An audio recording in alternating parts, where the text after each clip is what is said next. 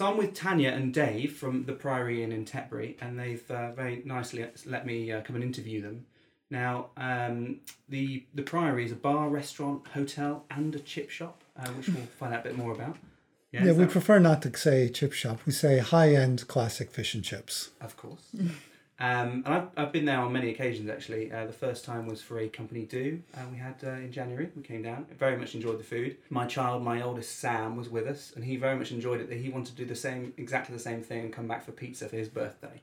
So I've I've come a few times. Um, very much enjoyed it, and the boys like coming back and making their own pizza. So thank you very much. I'm really interested to find out a little bit more about the business. Brilliant.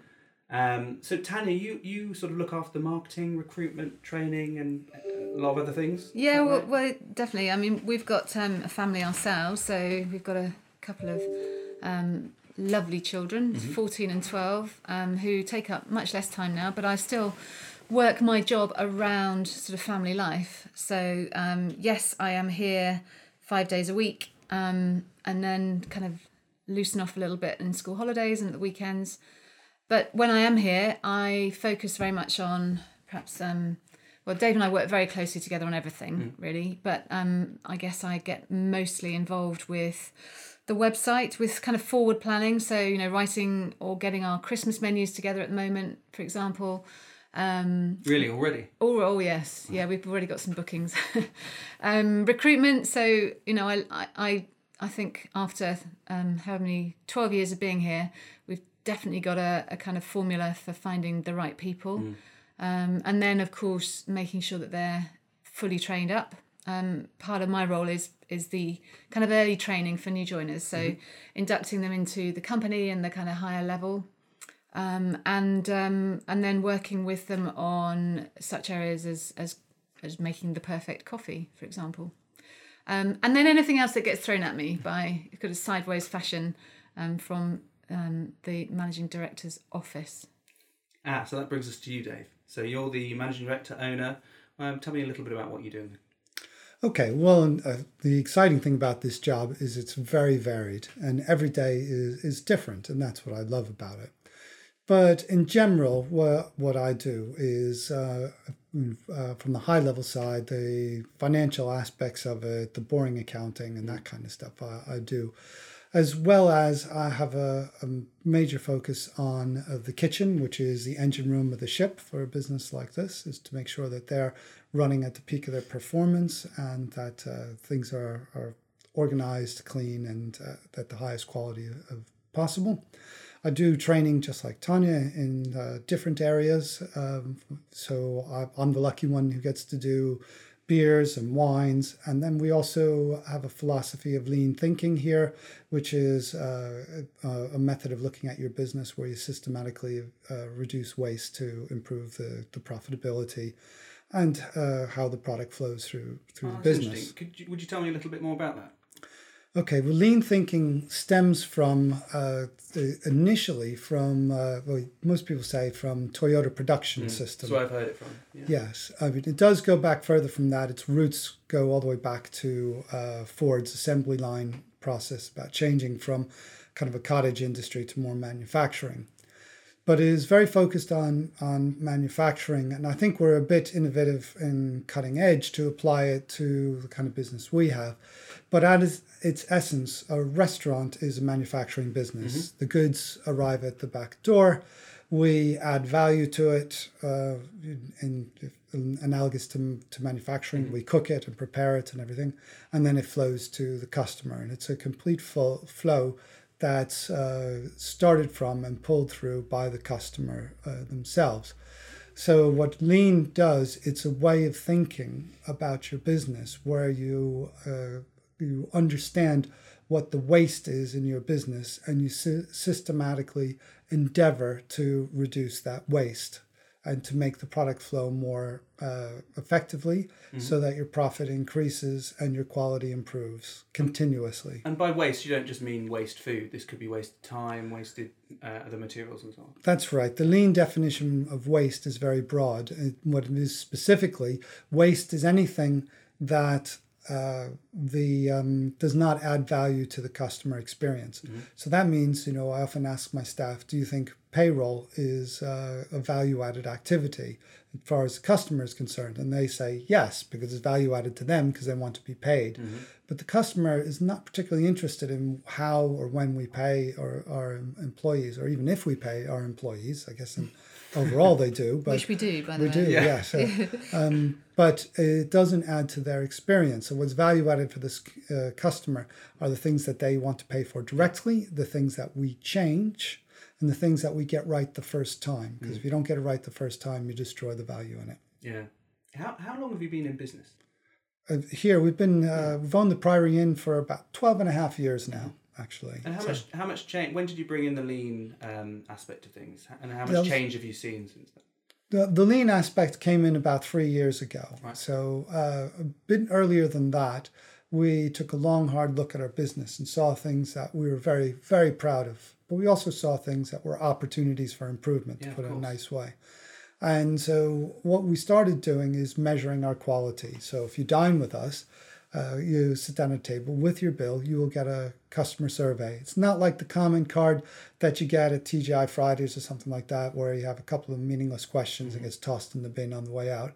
It's a proper customer survey, and about 10% of our uh, customers, 10 to 12% of our customers That's complete those. It is I'd good say that's high. because our, our customers uh, understand we have a high repeat factor but they understand that we track the quality uh, statistically so we can see from week to week how we're doing up and down and everything on that but once we started tracking the quality which is unusual in the uh, uh, hospitality and the restaurant business particularly in the non-corporate side um, we identified areas that we thought we could improve and then in sitting back and having thinking about how can we do this and how can we improve uh, we felt that we needed a structure a system uh, to do that. And the the structure that after a lot of research and a lot of uh, um, you know look inward looking uh, uh, we found that lean matched what we were doing and so that's when we started uh, applying lean. And lean has helped us to to be a, an, an effective organization and helped us uh, to um, uh, really improve the business. It's got its challenges in this uh, environment. Is one of the things is we have fantastic uh, happy great service staff. But they're they're so good because they kind of fly in from all over the world, primarily Australia, New Zealand, uh, some South Africans, and things like that, um, and they deliver good service. But their priority is uh, really to experience the culture and, in fact, move on to other places. So retention, uh, although our our employee turnover, I believe, is less than many, if not most, of uh, other restaurants. Uh, retention is is certainly a, a, a challenge because the concepts are not easy to grasp. They're not something they they require training and uh, they require uh, you know taking the concepts of lean deep into the culture. But if you have people who are interested in working with you for six months, it's hard for them to get up to speed with the techniques and understanding Yeah. of the I'd imagine this must prove a bit of a challenge, Tanya. Well, I, actually, it's quite interesting because um, you know Dave and I have our discussions about lean quite regularly, um, and in my opinion, lean is about is about us understanding the concept and about us trying to get our management team to understand the concept. But you know your lovely bar wait staff, who, as Dave said, are very very good with customers. They don't need to necessarily, in my book, understand exactly why they're doing it. What they need to understand is that it's much it's really important for them not to be making a zigzag across the restaurant um, when they could go in a straight line you know. So if we can get any of them to come up and this is what kind of one of our repeated things throughout meetings and so on with our staff is for them to to look at their workplace and continually think about whether or not it really works or whether there are little sparks of ideas that they've got in their heads which would improve things. And actually you know over the years that we've been trying to push this through um, we have had some great ideas come back you know and then, and then people feel kind of much more bought into a business and that they're valued and that you know we all we all want to be valued we all we will want somebody to say thank you and and they really appreciate that so if they get a great idea going and they see it implemented I think you know, job done. We're doing better as a business, and and they're feeling like they've really contributed. Yeah, I think the fact that they not only can come up with the idea, but they can just see the idea work and Yeah. and hopefully be successful. I mean, not every idea is going to be successful, but I'm sure you know seeing it out there, seeing happier customers, or making life easier for them, or you know, a mixture of benefits. I think that, that must be really satisfying. This is actually. Um, so tell me about this strawberry and blue cheese pizza. I saw it on your Twitter feed, and, and actually you mentioned it um, in in our um, when we talked before. But it sounds like an interesting concept. I like blue cheese. I like strawberries. I'm, I'm not quite sure about how they go together. Well, it's a, Is that one of the staff ideas? It was actually. It was brought to me, and somebody, one of our members of staff said, "Try this pizza. You know, just uh, don't think about it too much. Just try it and eat it." And I tried it, and it was absolutely fantastic, and I was blown away. So much so that we immediately put it on the menu. Um, and the interesting thing was uh, that probably unsurprisingly, it did not have a massive growth, right, a massive hit right away. However, it's had such a steady growth over time that it's now one of our best-selling pizzas. Really? It is, and uh, because we have a thirty-mile food zone, which I'm sure we can discuss When comes later, yeah. um, we're very seasonally focused. So unfortunately, the strawberry pizza isn't on year round. But we start getting inquiries about the strawberry pizza in late April, early May, Mm-hmm. and people in advance saying, when is the, the strawberry pizza uh, coming back? So it's on in full force at the moment, and it is a fantastic pizza. And you can't really describe why it is until you actually try it, and it's worth a try. But also, I mean, one of our the, one of the ways that we try and in, one of the things that we try and instill in our staff is that when a customer has a question about availability of something, the the answer can never be no. Okay, so you know, normally in a pizza restaurant, you would expect to see the lovely old Hawaiian somewhere there, which is one of Dave's absolute I despise the concept. one of Dave's absolute lowest points of the pizza world. And um, but of course, rather than say sorry, no, we don't do that, what we say is, and actually, there's different fruits that we work through the seasons. So in the summer, we don't actually have a Hawaiian. However, we really have this most amazing use of strawberries in the summer, and so try that, or pears in the autumn. You know, and so you know, it just it, it kind of um, it works to everyone's advantage really. You know, we're buying locally for the reasons that we're going to talk about, and um, and and the the taste is seasonal. Well, and I'd imagine a lot of people might go for Hawaiian. I, I do fancy Hawaiian myself, I must admit. um, is because you know what it, it, you've got an expectation about what you're going to get, and then, and, and, and with the confusion that you sometimes get with uh, you know um, so much on offer, it's easy to just go for what you know. But actually, if you can help them move out of that and experience something new in a comfortable way, I think Yeah, that that people are probably happier with that. That's the way people try the strawberry pizza. What, uh, exactly what Tanya said is, is people say, I'd like to have uh, pineapple. And um, someday we might have pineapple if global warming goes in the right direction. But I think that offering something that's analogous is a lot easier for people to try than if people walked in and said, I'd like a pepperoni pizza and say, well, how about this strawberry one? It's, it's not going to, to work you know, our rhubarb pizza we have on is quite similar. Is people never think, oh, rhubarb, that's a you know strange thing on the pizza. And I didn't either actually, but it's fantastic. It is. So it's a white-based pizza with rhubarb, and that's because uh, one of our other programs, which is Barter at the Back Door, uh, a woman just brought several kilos of rhubarb in, and we said we've got to do something with this, and we created a rhubarb pizza. Actually, Well, we- we're talking a lot about that. Let's let's just dive right in. So you've got this um, thirty mile food zone policy where. Um, well, you tell me about it to make sure I don't get it wrong. What what is the policy and how does it work? So 12 years ago, uh, when we first started uh, the restaurant, we knew that we wanted to serve local food. And the Cotswolds is the perfect place to do it because it's uh, got fantastic food everywhere. But it was difficult for us because restaurants hadn't served local food. It wasn't, it didn't have the, um, uh, you know, cachet where now we actually expect local food on a menu rather than are surprised that somebody could serve all local food. And so we had to drive around the countryside. If I saw uh, a sign that said a farm, I would drive up to the farmhouse, knock on the door, ask what they had to offer, and ask if they sell to restaurants. And people were reluctant to sell to restaurants because it was outside their comfort zone. And Really? also, mm-hmm. yes, they were actually.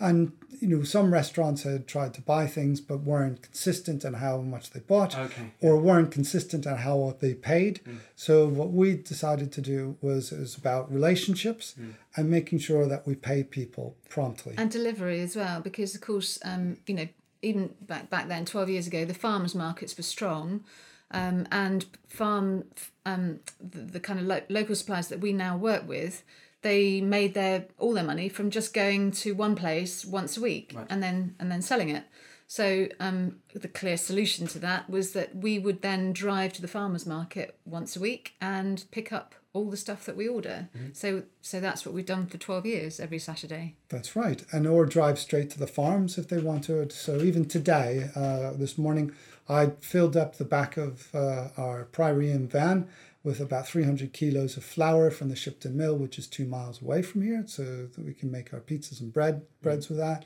and also to other uh, odds and ends around the area too. About, uh, I'd say, seven years ago, the idea, maybe five to seven years ago, the idea of local food caught on. But every restaurant in the area was then saying, we do local food. Yeah. But they weren't actually. You know, they would have, maybe they'd have some local lamb, but it would have uh, spinach and mushrooms from France, or they would buy in their jus and their stock from wherever and everything. So it wasn't really what, what we meant for local. So we said we got to define this so that the customer and the consumer can understand what it really means. So we drew a circle around Tetbury that had a radius of 30 miles, which covers a fair bit of distance. Yes, di- as the crow flies. As the crow flies. So it goes well south of Bristol, touches into Wales, heads well into to Wiltshire, uh, Oxfordshire, but uh, but still 30 miles is a small area, and I think 30 miles uh, there is nobody who would debate whether it's local or, or not. And that's where the 30 mile food zone came from because we had competitors claiming to be thir- uh, serving local food, but they would have uh, you know, all kinds of things from all over the world. Yeah, and they weren't sharing that information perhaps as well, and that's something you, you do. You have a, um, a newsletter, perhaps, uh, for want of a better word, on on your on your tables, which actually Yeah. lists out every almost every ingredient as far as I can see. Pretty much, shop. yeah. We, we we definitely make a play of it. I mean, I think um, you know the, the the farms and the farmers and the the brewers and the cheesemakers and so on. They actually really like the fact that we um, we go out there and speak on their behalf, really, and we we um, we make a statement that this that you know we are buying from them and they should be exceptionally proud of the produce that they they they sell us and and we're very proud to sell it. So um, if we kept it all to ourselves, of course, it, it would kind of be a little bit of a pointless exercise. Yes. Yeah. Yeah, I mean, you could you could do you could go through and, and have the policy in place, but not tell anyone about it. Yeah, but, yeah. I mean, what And then what? why that? I mean, yeah. the, the nice thing about this is not only do customers who care get to see that, um, and maybe encourage other people to care, but also, as you say, the suppliers they're listed, their names, so actually they have to. They love it. Yeah, they like that. They get some promotion, but also they have to keep make sure their quality is absolutely high because they're being named. Yeah, yeah. Well, actually, one of the the people that we buy a lot of cheese from, um, who's just recently become our um, mozzarella producer. So all our pizza mozzarella is made by this person. She um, she walked into the restaurant with me about must be about seven seven or eight years ago, and we had at the time we had a blackboard which had our specials on it, um, and her one of her cheeses we were making into a soup. So it was holy smoked something or other soup up on this blackboard. And she literally grabbed my arm, looked at me with tears in her eyes. Uh, it makes me quite emotional thinking about it actually, because it meant so much to her. She looked at me she said, I feel like I've won the lottery. You know, and that and that says it all. They care so much about about being recognised. You know, they they put their family life into it. They compromise on holidays. They're, you know, they work so hard. And for us as a restaurant, not to buy that food that's made so locally and and and serve it to people is would be ridiculous. Yeah, the oth- other thing too is the quality in general, and more than general, almost exclusive uh, entirely the quality is higher than if you bought a commercial product I was going to ask about that. Is there any? You don't have to make any compromises. You actually find that you get higher quality. we do get higher quality yes i mean not all the, the time and but one of the benefits that we have is we can work with our suppliers so if we're finding that there's variability in, in quality we'll sit down with them and talk to them and say okay this is the issue this is how how can we work to, together on it and uh, in general you know we al- always improve. Not all the times there have been suppliers who we couldn't uh, continue to to work with, but that happens very very rarely. But most of the time, the same supplier that Tanya was talking about, Liz Godsell, who makes our, our Godsell's cheeses, um, you know, she made sold us about oh I don't know ten kilos of cheese uh, a week, and uh, we had a fantastic mozzarella supplier um, just at the edge of our 30 mile food zone Shepton Mallet. But sadly, she was one of those farms that just didn't make it in the end. So we were without a mozzarella supplier, and we do uh, three tons of mozzarella a, a year now. So we started asking our our cheesemakers, including Liz Godsell, um, where you know, do you want to make mozzarella? And then they say, oh yeah, how much? And they say three tons, and they were like, oh no. but she took on on the challenge, but it did take months to get the uh, the recipe right for both of us, that they could produce effectively and keep the quality they wanted to well. and that we could, uh, you know, that would work for us on, on our, our pizzas. And that took many tries, many recipes, and, and uh, in the end, we've got a fantastic product. You know, absolutely amazing. and it's hand stretched you know there's no um, kind of fancy equipment that they Mm. use they she found out um, you know how the old fashioned way of making it basically Mm. w which didn't involve massive investment in new new machinery um, and now they literally you, you you know we've been there with our staff to watch it being made and uh, i mean it is it is hand stretched over broom handles you know Wow. and they're and they're so proud of you know not only being able to put that a new cheese on their product list but also they're now using up what the cow's milk that they would have produced anyway they're adding value to it um you know so Was that recent the the tour there? Because I I'm, I'm sure I saw some pictures on your Twitter feed about that. yes it uh, when was it I, not that long ago Right. a couple of Six- months ago. y- yeah Do you do that a lot? Go and visit suppliers and Yeah, we try and do um, at least one a month, um, and that's sometimes trickier in the very busy months. But um, you know, whether it's so in the in the wintry months, we'll go to the Cotswold Brewing Company, for example, and go and see how they make their lagers, or Uley Brewery, which is our, our house ale. The brewery ones are very popular among Yeah. the staff. Yeah, they like you know. those. Yeah. Um, and and then the farms obviously make more sense. The the, the veg producers make more sense to go and see in July August when there's a lot going on.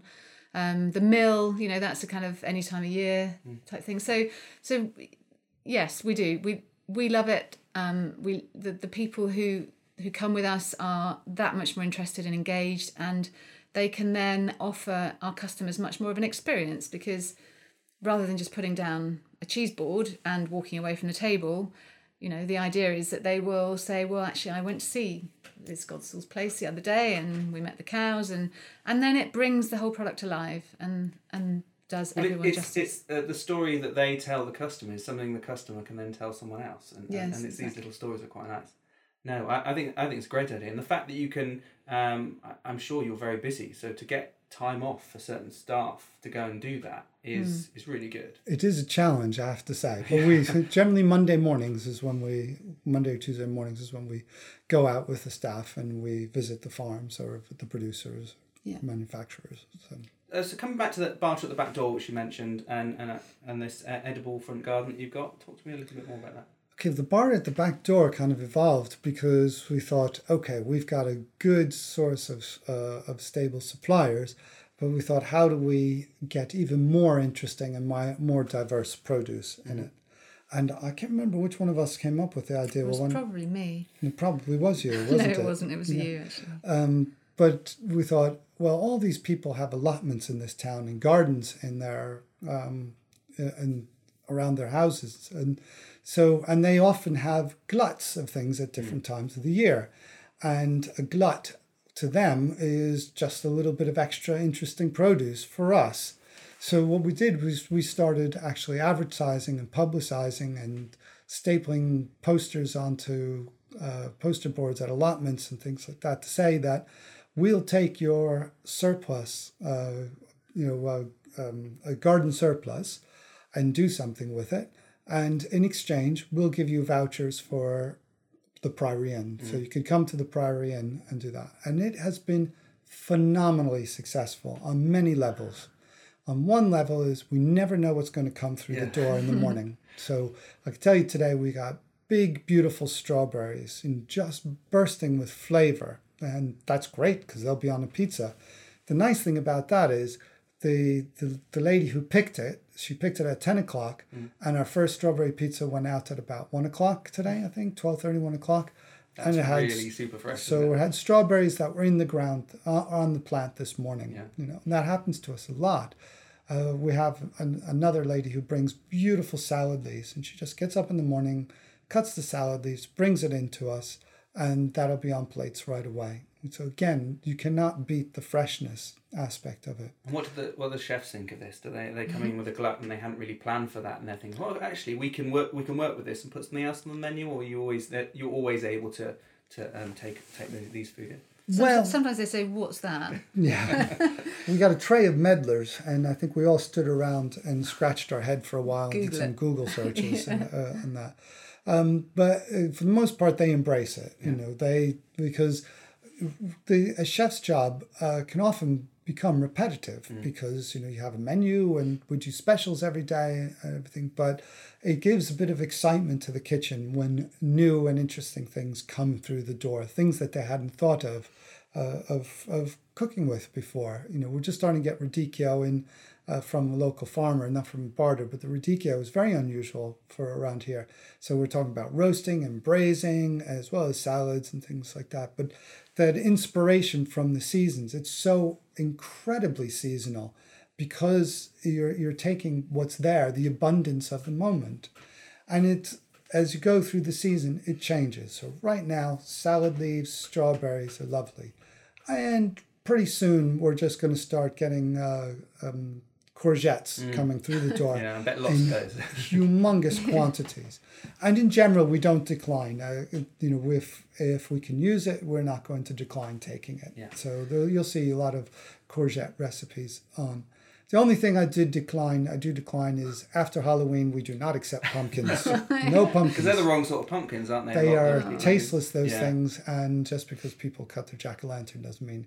But other than that, no. I mean, we get potatoes, we get uh, flowers, we get all kinds of. But things. it's also, you know, so for example, having masses and masses of strawberries at the moment and gooseberries, um, which they they may not be able to use everything, so they freeze it up and Yeah, of course, yeah. make it into a coulis on Yeah. Christmas Day, and so you know you can still actually serve strawberry strawberry some kind of sauce or pickle or something that has come from the 30 mile food zone, but just a few months ago. And I, I love the idea that it's it's another way of communicating with customers. I mean, they're both suppliers and customers, but Yeah, yeah. not. I mean, they um, they may just come in and use the voucher on, on themselves, but I'd imagine they'd come in with other people and spend a bit more money, and Yeah. and, and, and then if, if they encourage them to come more often because they have a sort of a vested interest in it. Mm-hmm. I, I just love that approach. It's not you know, you're not just expecting people to come in, pay money, and disappear again. It's really uh, It's bringing communi- people into the community. It is community. That's the key word. Is that we really value our place in the community,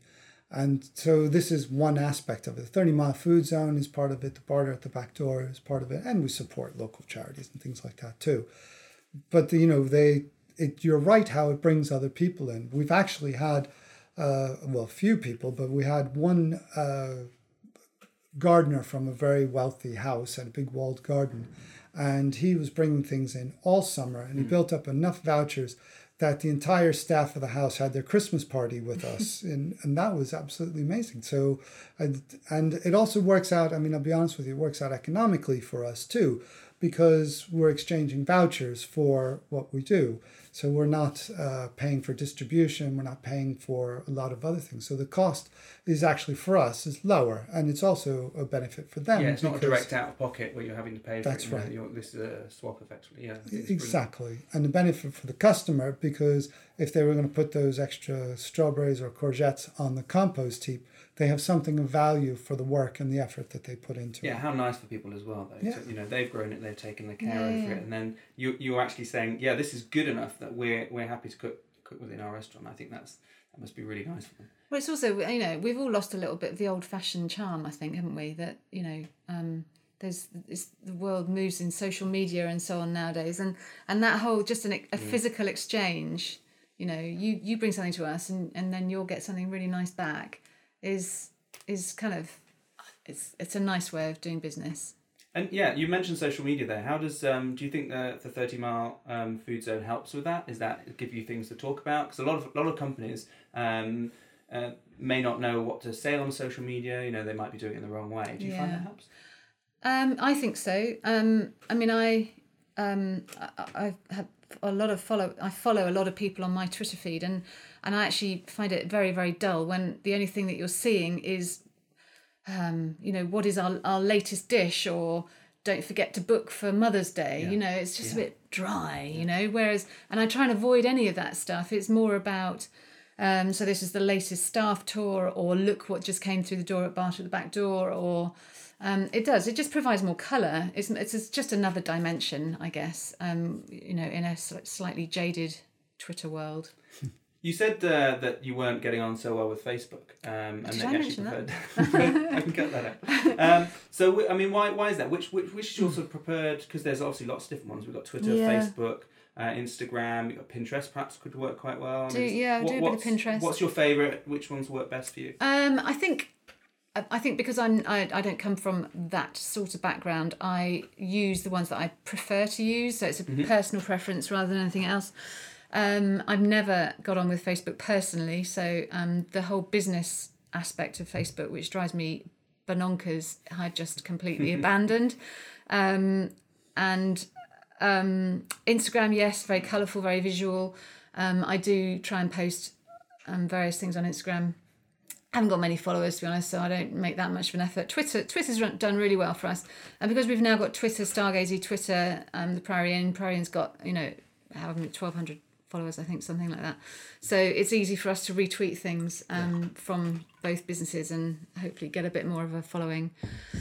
Um, doesn't take up too much time, you know. I wouldn't, I wouldn't be wasting, I wouldn't be spending a lot of time on social media. Twitter is just that easy hit, isn't it? It just is, it's done within two minutes. I think it helps the fact you like it as well. If you're comfortable using it. Yeah, I think so. But it does get the message out. I'm always astounded when you say, "Oh, I, I you know, we we took a picture of whatever the strawberries came through the door, or the medlars or something," and you say, "Oh, that was retweeted a bazillion times." You know, that's an, Yeah, an exciting thing. There's no, uh, yeah. I mean, people, people, people engage with it. I don't think I've ever had a bazillion retweets. I'd love to think that I did. Mm, They had The- the, numbers you no, told me were quite no, high. no. I might have been lying. No, I, no, it's not. You're not a Twitter man at all, are you? Um, no, the. I think the um, I don't know what my most successful tweet was. I can't I can't think. It might have been the um, the vote to have England play Iceland again. Actually, which we I think it's, is that that was a recent one, wasn't it? Yeah. yeah, that yeah. I know. I mean, you know, it's we we keep it fairly um fairly simple. Really, it's not it's not it's not a time time waster for us. Is there anything else you do? I mean, you've, you've got a website, which I, I think doesn't do you justice. I mean, you look at the website and then you come in. I mean, it's not, it says everything correctly and you can book on there. I think you've got open table integration and that, Yeah. that worked really nicely. In fact, that's the first time I used it. How else do you communicate with people? Okay, well, our marketing strategy is we've, we've got a, a very important relationship marketing uh, aspect to it because we are able to capture customer data. So we have a slightly different marketing strategy for the hotel rooms than we do for the restaurant. Um, we don't believe in, in spamming. We're not like uh, lots of other places that send you an email every week because we find that if you over communicate that the, the cost goes up and the response goes down. Yeah. But several times a year, I'd say probably about four or five times a year, we send an offer to our best customers, which always uh, turns out to be phenomenally successful. You know, and it really is just a little bit of information about what's going on, and then we give our our customers, uh, re- repeat customers, uh, a little bit of a thank you, like uh, for example, in our hotel rooms, uh, we offer quite often free prosecco on arrival Mm. or an offer including dinner for the price of uh, a, a bed and breakfast rate. We'll throw in dinner for it too at different times uh, of the year. Now that is very quantifiable, measurable. Mm. You, you cost this, you can see what you what responses you get, and we do a little bit of statistical analysis to make sure that it is how much of that is incremental. Mm-hmm. You know, I won't bore you with the dry statistics. Um, on the restaurant side, it's a, a little more complicated, but we also do the similar things that we, both the restaurant Stargazy, that we offer a, um, uh, uh, do an offer, give them information, helpful information. And again, it's the, the direct conversation is what seems to work best for us.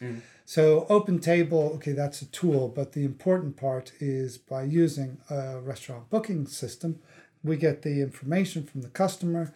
We do it responsibly so that uh, it's very easy to unsubscribe or tell us, I don't want your marketing information. And that's also really important to us because we don't ever want to be seen, uh, you know, as, as spamming. So we've got, you know, thousands of people in our, our databases, but it's high quality. It's people who want to engage with what we're doing and not to just buying lists and shooting out uh, meaningless trite every Thursday afternoon. Yeah, because as you said, that, that ultimately will damage your reputation. It does. It doesn't It- help at all. It, It, it might get you some short term benefit, if, if at all, but they very rarely work that way. No, it doesn't. And for example, with Stargazy, because we have less opportunity to capture data at the point of sale, uh, we have a, uh, a, a widget on the website where you can uh, sign up to be part of our uh, mailing list. And we have uh, a confirmation email that goes out that says, did you really want to do this? Please to just to confirm. And although that database is not as large because it doesn't have uh, the history of uh, the restaurant or the hotel, it's very high quality. It's people who want to hear from us and who, who love the product. And it's it's not tiny. It's it's big and grows every single day, um, which I think is is uh, fantastic and is amazing. Actually, Yeah, that growth is, is useful. You know, you, a lot of people want instant customers or at least instant um, eyeballs or people Yeah. engage with their brand or their company website instantly. But actually, growing that slowly over time is going to be um, you're going to have people who are a lot um, build a better relationship. They're going to, it's going to be a stronger relationship, and they're more likely to spend money and more money with you. Yes, yeah, pre- precisely. So that part of is is a real key part of our marketing strategy. The other thing that Tanya is absolutely fantastic on is uh, the public relations side. So we've had some over the years. We've had some really important public relation hits in national newspapers or uh, glossies and things, which are all down to the hard work that that Tanya does to to make that happen. And that, although it's kind of lumpy, meaning you could have uh, two or three hits in a couple of months and then nothing for nine months or a year, when you do get, uh, you know, picked up in a national or a glossy, it makes an immediate massive impact to the business uh, Yeah. on there. Um, so that's another pillar of our strategy. The advertising that we do is primarily uh, community based and is more in support of the, the community than uh, trying to drive business through the door. So, for example, we have the local Tetbury advertiser, which is managed and sponsored by the Lions Club, and they do an amazing job in this town uh, as a charitable organization. Um, so we advertise with them, you know, to get word about out about things in in the community, but also as much just to support the the Lions Club. The barter at the back door, we put an advertisement every month in the the Tetbury advertisement advertiser, just to remind people that we're here and that's what we do and everything. But that's a real word of mouth thing mm. too. You know, is gardeners talk to each other and you know they send stuff over to us. So it's from what you're saying, it's not really any one particular one um, method or or s- channel is driving all the traffic. Although some may drive more at any, any time, it's the combination of all of them working together. Yeah, I'd say you know the if you look at the three key strands, you know the direct marketing, email marketing, you know the advertising and PR.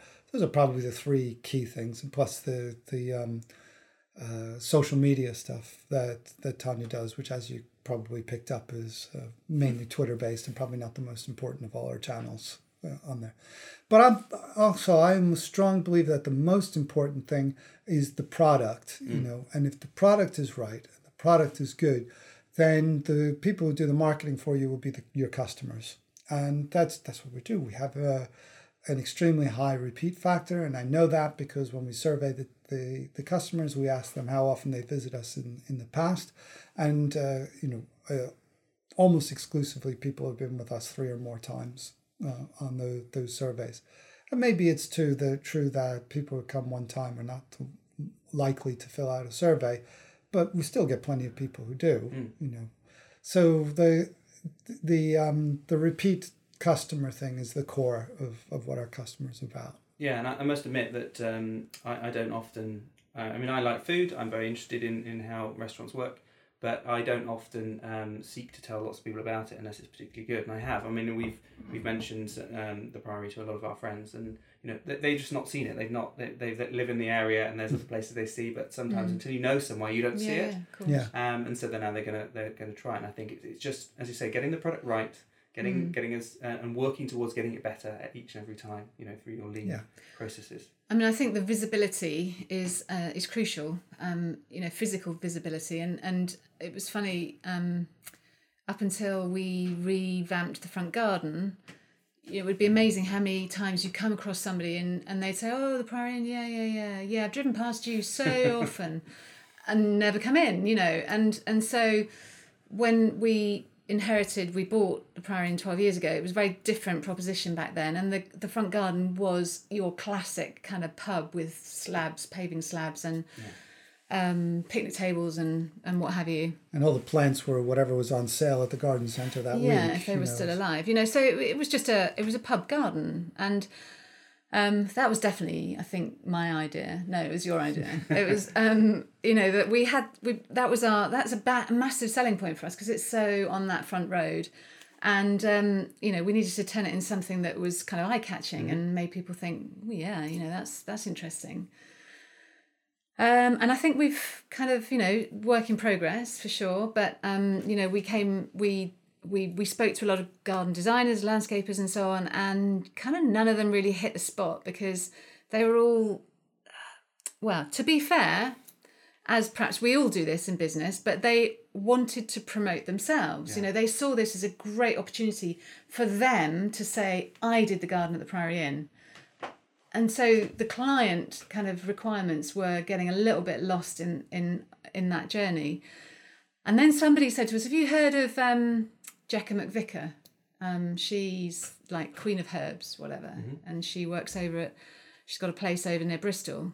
Um, now we're not particularly celebrity followers, so we'd never heard of her first of all, and second of all, we were a little bit kind of reluctant to go down the celebrity route. You know, not that bothered about it. Well, we we definitely thought we couldn't afford it. was. But um, so anyway, we ended up going over to see her and m- came across somebody who's exceptionally down to earth and loves, is passionate about herbs. And we said, well, look, you know, somebody else said to us, well, you'll never be able to just do herbs out there because it won't be colourful enough. It won't, you know, it won't be strong enough as a visual and all the rest of it, all this bullshit that was coming out. So she said, well, that is absolute rubbish because you're going to have year round, you know, cover, this, that, and the other. And so she convinced us that it was the right thing to do. Her place is absolutely beautiful. And she came up with a, a planting scheme.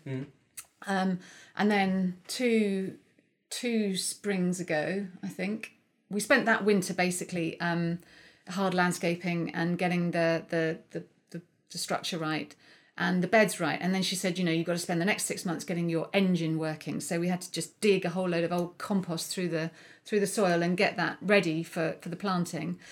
We just adored when we went to her place these huge, great big prehistoric thistle cardoony type things.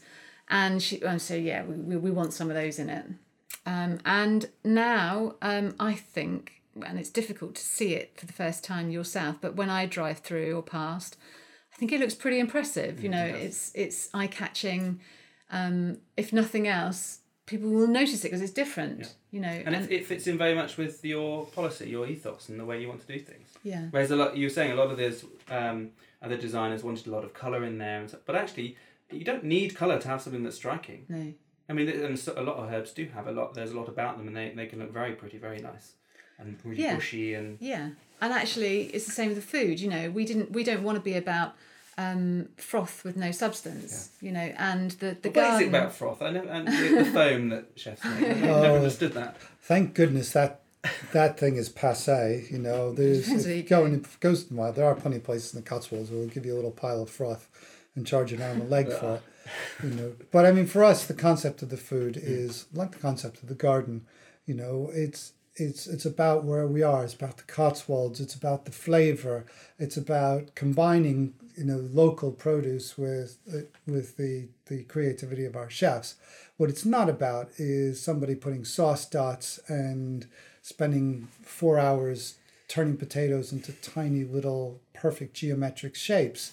It's about actually tasting the potatoes that are growing and actually tasting the, the vegetables that what it is.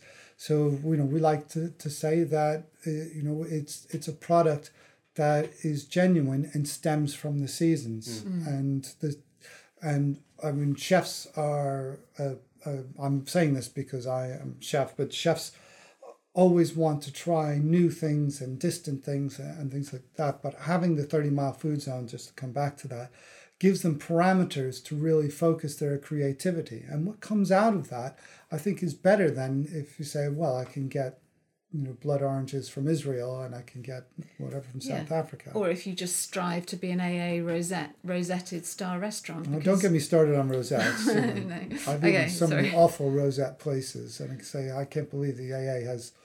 They have a lot to answer for with their rating system. But actually, that's probably not a challenge now because you can probably get any food you want from anywhere at any time. So Yeah. it's, it's, the, the challenge isn't isn't not what you can do. Actually, having this restriction, there's the challenge. Let's It make it is. with Yeah, the, definitely. with the food that we can get at this time of year. Yeah. Yeah, and Although the seasons have extended a little bit with the polytunnels that people, you know, grow in now. Um, but our the first chef that was kind of on board with us when we introduced the 30 mile food zone, it wasn't a good day for him, was it? When we told him that he had to draw a circle around Tetbury and only buy from within there. You know, he's kind of hit, his jaw hit the floor really. Um, you know, but actually, since as time's gone on, we get better chefs because of it because they're now interested and they and they see it as a real challenge and they want to work with authentic food. Yeah, and they want to go to the farms. They want to meet the farmers. They want to see, you know, the milk where the milk is coming from for the and the cream. They want to they want Yeah. to touch and feel that. They want to be, uh, you know, as as we do. They want to be a part of something that's more meaningful than just picking up the phone eleven o'clock at night and barking down an order to an answer phone for a national supplier. Yeah. Just before we finish off, we've mentioned the chip shop a few times. Um, this is Stargazy now. This is next door to, to the Priory Inn. That's Uh, correct. just tell me a little bit about how that came about, uh, very briefly, and, and why you know why why run the two separately. Well, over the years, that particular um, shop at the end of our building has been so many things. When we bought it, the previous owners had visions of turning it into a kebab shop, which they weren't successful. And before that, it was a Chinese takeaway, and before that, it was actually a, you know your your basic chippy uh, there. So as things changed uh, through the years, we had uh, partners who were doing beauty salons there, and we had a uh, my offices were there briefly and everything. Uh, and the the last lady who did a beauty salon there, she left to pursue other interests, so we had the space empty. And Tanya and I were having lunch, and I said said to her, "Did you hear the rumor around town that we're going to turn it into a chippy again?" And Tanya said, "Well, what a good idea! But let's do it properly. let's do it right." You know. So the rumor proceeded uh, reality in this this case.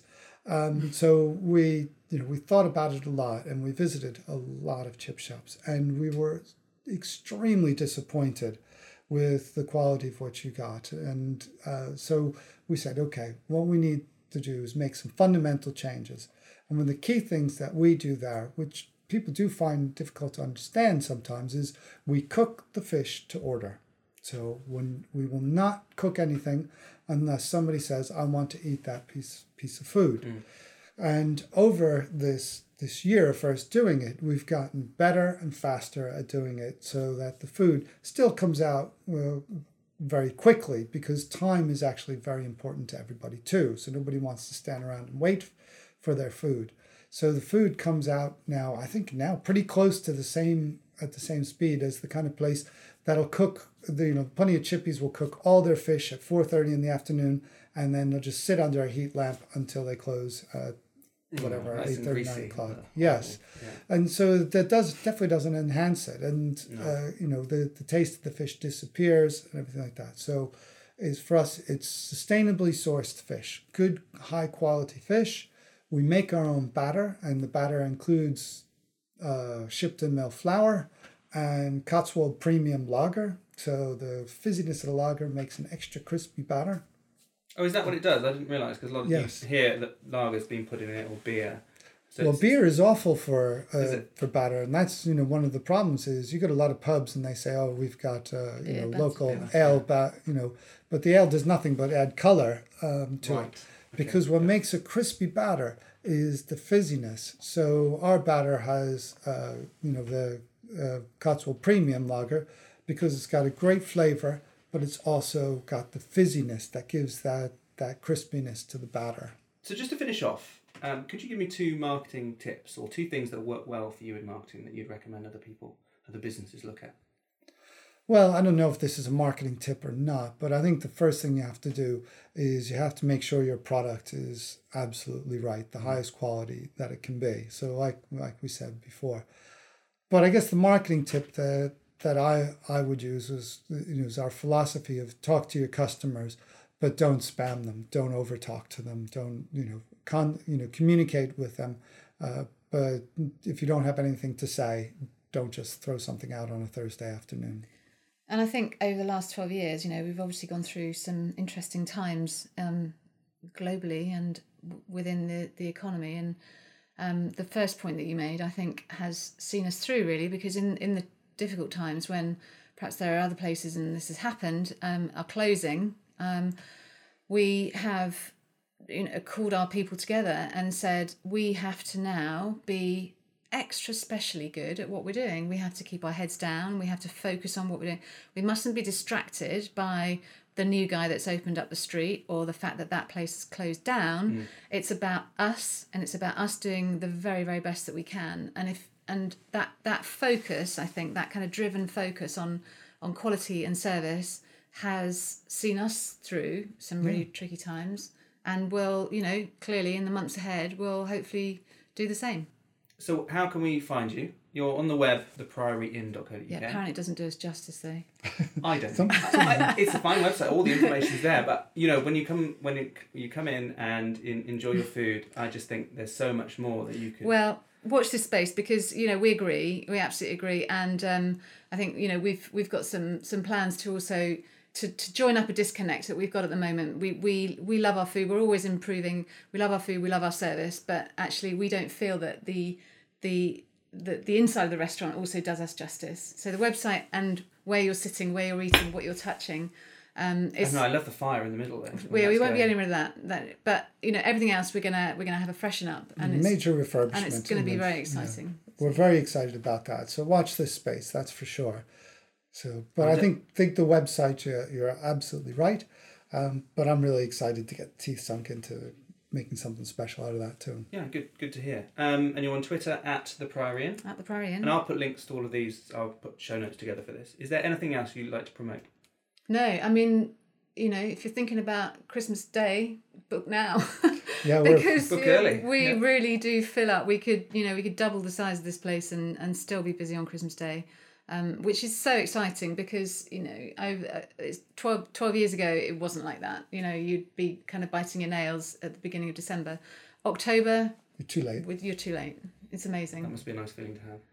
Yeah, it's fun. You know, actually, it is fun, and all the staff that work, um, because they're generally um, then they're living here as well as working here. So um, it's the only night of the year that we actually close the doors at whatever four or five o'clock in the afternoon when all the Christmas lunch customers have gone off to their open fires, and then we set the restaurant up for um, a big Christmas dinner for our staff. So that's the only night of the year that the bar's closed, the restaurant's closed, and it's party time. Lovely. Well, thank you, Tanya, Dave. Thank you very much for your time. Thank Good you, to Ben. speak to you. Yeah. And uh, yeah, I look forward to seeing this online.